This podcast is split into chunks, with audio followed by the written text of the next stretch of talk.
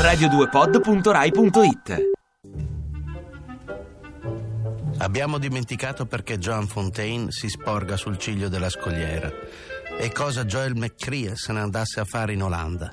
Abbiamo dimenticato su cosa Montgomery Clift mantenga eterno silenzio. E perché Janet Leigh si fermi al motel Bates? E perché Teresa Wright sia ancora innamorata di zio Charlie.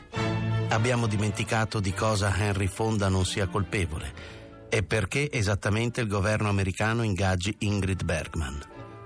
Ma ci ricordiamo di una borsetta, ci ricordiamo di un camion nel deserto, ma ci ricordiamo di un bicchiere di latte, delle pale di un mulino, di una spazzola per capelli, ma ci ricordiamo di una fila di bottiglie, di un paio di occhiali, di uno spartito, di un mazzo di chiavi, perché con questi e attraverso questi Alfred Hitchcock riuscì là dove fallirono Alessandro, Giulio Cesare, Napoleone. Avere il controllo dell'universo. Forse 10.000 persone non hanno dimenticato la mela di Cézanne, ma sono un miliardo gli spettatori che ricorderanno l'accendino di delitto per delitto.